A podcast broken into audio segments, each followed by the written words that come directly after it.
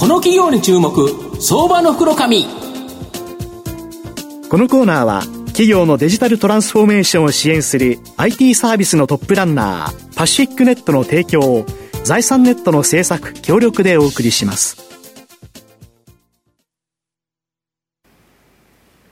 それではここからは相場の福の神財産ネット企業調査部長藤本信之さんと一緒にお送りしてまいります藤本さんこんにちは。毎度相場の福の神こと藤本でございます。よろしくお願いいたします。よろしくお願いします。まああの交流戦も終わりですね、はい、まあ阪神も巨人との対決すごいですよね。これ今日勝てば8ゲーム差ということで、はい、もう今年はもらったなと言ってはいけないかなと思うんですが、はい、頑張りたいな明日からですね。明日から、明日から頑張る。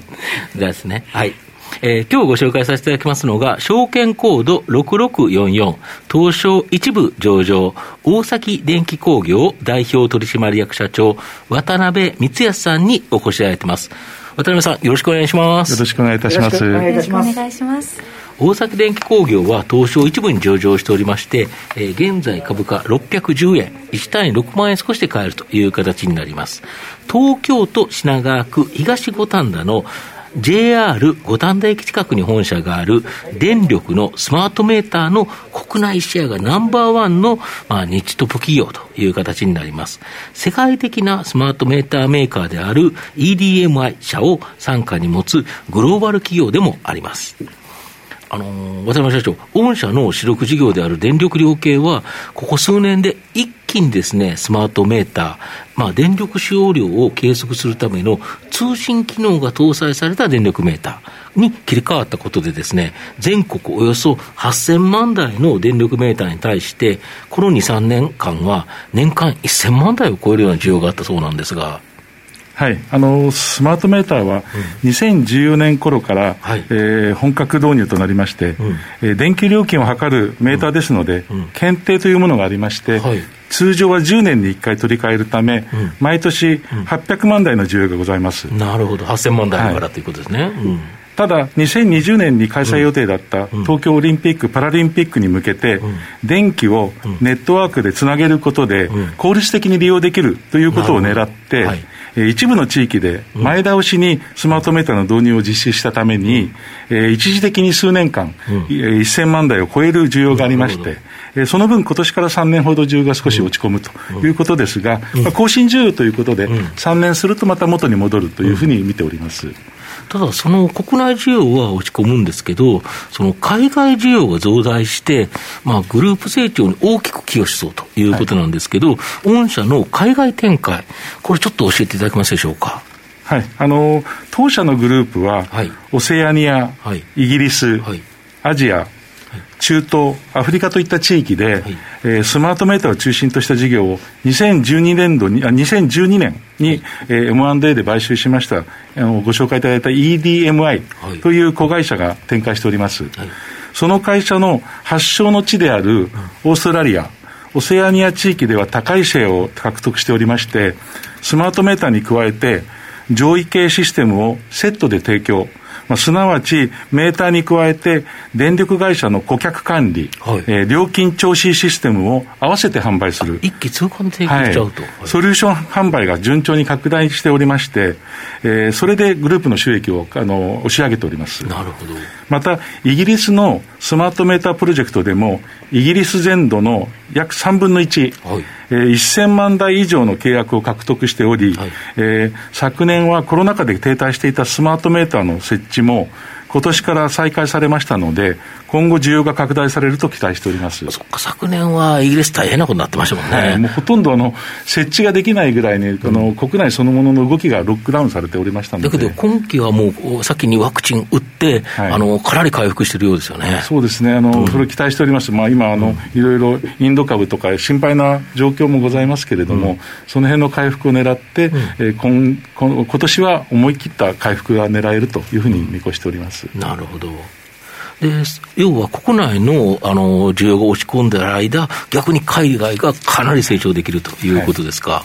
そうすると、3年後の中期経営計画では、その海外の利益ってどれぐらいの比率になりそうなんですか？あのー今の予想ですと半分を超えるということに、うん、現在でいうとどれぐらいですか？今はあのー4割を切ってるんですけども。なるほど、なるほど。だここから10%アップさせると、はい、そうすると、海外で半分、国内で半分、はい、ちょうどいい感じで、あれですよね、成長ができるということですね、それに追いかけて、国内もまたあの、うん、成長してくれるそこは2024年からまた戻ってくるんですよね。そうなんです。なるほど。で、こちらの方が、えっ、と、まあ、2024年にですね、はい、そしたらスマートメーターが8000万台ですね、はい、全部、まあ、置き換わったとい。う形になるとですね、あの、これを利用して、いろんなビジネスの展開、期待できるとか。はい。あの日本全国8000万件にネットワークでつながったスマートメーターが設置されますと、うん、まあ、これほど大規模な、うん、えー、通信ネットワークでまた電源が担保されているといった環境はほとんどないと思います。はい、まあ、そういった中で、固定電話では、うん、えー、今、すべての家とはつながらない昨今、この状況の中で、まあ、そうですよね、今、固定電話すらない家、結構多いですよね、でそういった中で、スマートメーターの、えー、通信ネットワークというものが、各家庭とつながっているということで、まあ、広範囲に有効利用ができます。まあ、例えば、えー、災害時の、えー、停電地域の把握、はい、それから復興対応、えー、避難の指示など、えー、社会インフラとしての利用が、えー、できますし、えそれから地域の健康管理や、はい、セキュリティ機能など、うん、可能性は無限大にあると考えております。うんまたあのこの電力インフラを活用したさまざまな提案を電力会社にとどまらず、えー、社会インフラとして広く提案していきたいというふうに考えております。なるほど、この場合、やっぱり御社トップシェアで、しかも独立系であるっていうところが、はい、いろんなところとさまざま組めるということでいうと、非常になんか自由度が高く、未来期待できますよね、はい、あの広くプラットフォームをうちが用意しておいて、うん、いろんなサービスをされている会社、うん、まあ、ベンチャーから、それから場合によっては、あの学校だとか、そういう研究している団体もございますので、そういったところで、やっぱり地域サービス、あのに関することまで含めて、あと農業もそうなんですけど、そういったところと手を組んで、うちのプラットフォームを使っていただいて、サービスを展開していっていくと。いうことも一つに考えております、まあ、8000万台の家に全部ついてる企業とかも電気使わないとこないでしょうから、はい、全部に電力系って、スマートメーターってついてる状態になったら、このインフラって、ここしかないぐらいのものですもんね、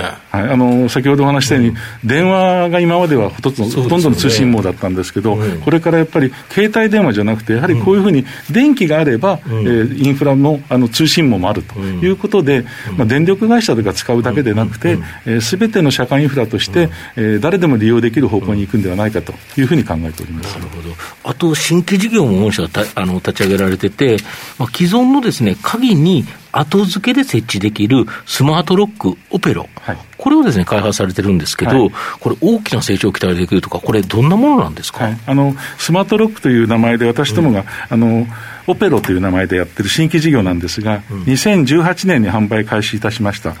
す、で、に大手の賃貸不動産会社、うん、えー、複数社と、えー、契約を結んでおりまして、順調に推移しておりますが、はい、えー、簡単に特定時間のみ、うん、えー、利用可能なワンタイムパスワードが発行できたりすることで、はい、えー、今の宅配サービスを玄関外ではなくて、ドアの内側に置くことが可能になります。要は何時から何時に、はい、えー、来てくれると、そこでパスワードを出してるから、入れといてっていう、はい、そしたらさすがにその時間に入っていくわけなんで、はい、ウェブカメラでもちろん出入りは見えてますので、なるほど。今の、それはもう簡単に誰でもあのウェブカメラつけられるということで。なるほど、そうすると、なかなかそこで泥棒さんする人はなかなかいないということでいうと、安心安全にっていうことですよね。はい、それと、あと、住居の出入りには、うん、えー、ご自分の IC カード、フェリカとか、携帯電話のあの IC カードを登録することによって、キーレスエントリーが簡単に導入できますので、コロナ禍において、まあ、そういったものを使うことで、えー、賃貸マンションの,、あの内見、中を見に行くというのも、あの要はあの人を介さず、借りる人だけで勝手に行ってもらえるああ、なるほど、今までは不動産会社の人が鍵を持ってきて、ガチャガチャっと開けてくれて、はい、一緒に入るっていう形だったのが、はい、要はここですから住所言ってくださいと、はい、で、パスワードはこれですよって教えてくれたら、その時だけ開くパスワードだから、別の時間に行っても開かないということですよね、バーチャル内見よりも本当の場所に直接行けるということで、まあ、あのそういったことで、あの今まではあの賃貸不動産会社の鍵管理向けということで、負担を減らすための、え目的で提案したんですが、まあ、使いやすさとセキュリティの高さが、え好評で、賃貸物件だけでなくて、はい、例えば保育園のエントランス、それから貸し会議室、はいはい、それからシェアハウスなどでも導入先が今広がっております。なるほど。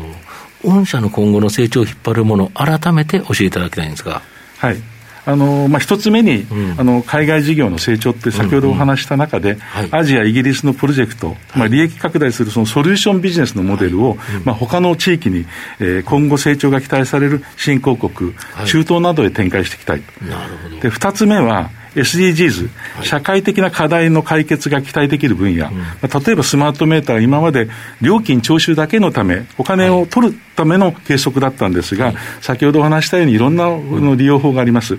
脱炭素化のキーデバイスとして位置づけで非常に重要視されているということで、あの、例えばエネルギーマネジメントシステムと私どもが呼んでる、えー、10年以上も前からやってるんですが、店舗やビルの、えー消費電力を自動的に制御して、はい、省エネやコストダウンを実現してきました。まあ、これが顧客の脱炭素化へ向けた取り組みを支援する、うん、まあ、要は表現してどのくらい脱炭素を進めたかというのを、まあ、あの表現する方法として非常にあの注目を浴びております。まあ、加えてこれからはビルをあの一括で遠隔管理するシステムや、ローカル 5G を活用したあの工場の管理など、まあ、脱炭素や労働人口の減少といった社会的あの課題、問題解決に向けたサービスの提供をしていきたいというふうに考えております、まあ、まさに SDGs が企業の経営課題だから、はい、それに対して対応できるソリューションを提供していく、はい、これによって御社は大きな成長が期待できると期待しております。し、またエネルギーというのはやっぱり測ることで、うん。うん、そのどのくらい自分たちが努力して、脱炭素に貢献したかというのが見えるようにできるという、うん、の一つのキーデバイスだというふうに考えております。なるほど。スマートメーターっていうのは、なんか、今伺ってると、なんか知らぬ間にこんだけ普及しててっていうのもね、あのそうなんですけど、あとあの EDMI という加害者、中東とかアフリカっていうおっしゃいましたけど、そういうところでもスマートメーターっていうのがもう進んでるんですそうなんです。あの今まではあの逆に本当に機械式のあの、はい、単純なこう円盤が回ってるようなメーターしかついてなかったし、うん、逆にその通信どころかあのあまりこう一個ずつすべてついてた状態じゃないところ、まあ、まとめてビル1個で1個しかついてないというようなところを、あの中東の方も今、オイルがそんなに状況が良くないので、ある程度引き締めを図る中で、エネルギーを効率的に使うというのは、もうこれ、世界的な一つのキーワードになってきてるんだと思います。まあ、最後まとめさせて、まとめさせていただきますと、大崎電気工業は電力量計、スマートメーターでは国内トップシェアを誇る日トップメーカーになります。スマートメーターへの付け替えが進み、国内需要は減少しているんですが、その分ですね、海外が大きく成長しているという形になります。全国8000万台設置が予想されるスマートメーターは、今後様々な利用が考えられ、まあ、大崎大崎電気工業の活躍の場が広がる可能性が高いというふうに思います。まあ、新規事業のスマートロックも、賃貸住宅のデジタルトランスフォーメーション、DX 化、精進化の流れに乗り、大きな成長の可能性があると。で、スマートメーターの国内需要減でですね、株価はですね、今、えー、と予想 PR が10倍台、実績 PBR は0.65倍台、予想配当利回りも3%超とですね、かなり割安圏に放置されており、中長期投資がおすすめの相場の福の神のこの企業に注目銘柄になります。今日は証券コード6644東証一部上場大崎電気工業代表取締役社長渡辺光康さんにお越しいただきました。渡辺さんありがとうございました。どうもありがとうございました。ありがとうございました。藤本さん今日もありがとうございました。企業のデジタルトランスフォーメーションを支援する IT サービスのトップランナー東証2部、証券コード3021パシフィックネットは、パソコンの調達、設定、運用管理からクラウドサービスの導入まで、企業のデジタルトランスフォーメーションをサブスクリプションで支援する信頼のパートナーです。取引実績1万社を超える IT サービス企業、東証2部証券コード3021パシフィックネットにご注目ください。この企業に注目相場の袋紙このコーナーは企業のデジタルトランスフォーメーションを支援する IT サービスのトップランナーパシフィックネットの提供を財産ネットの政策協力でお送りしました。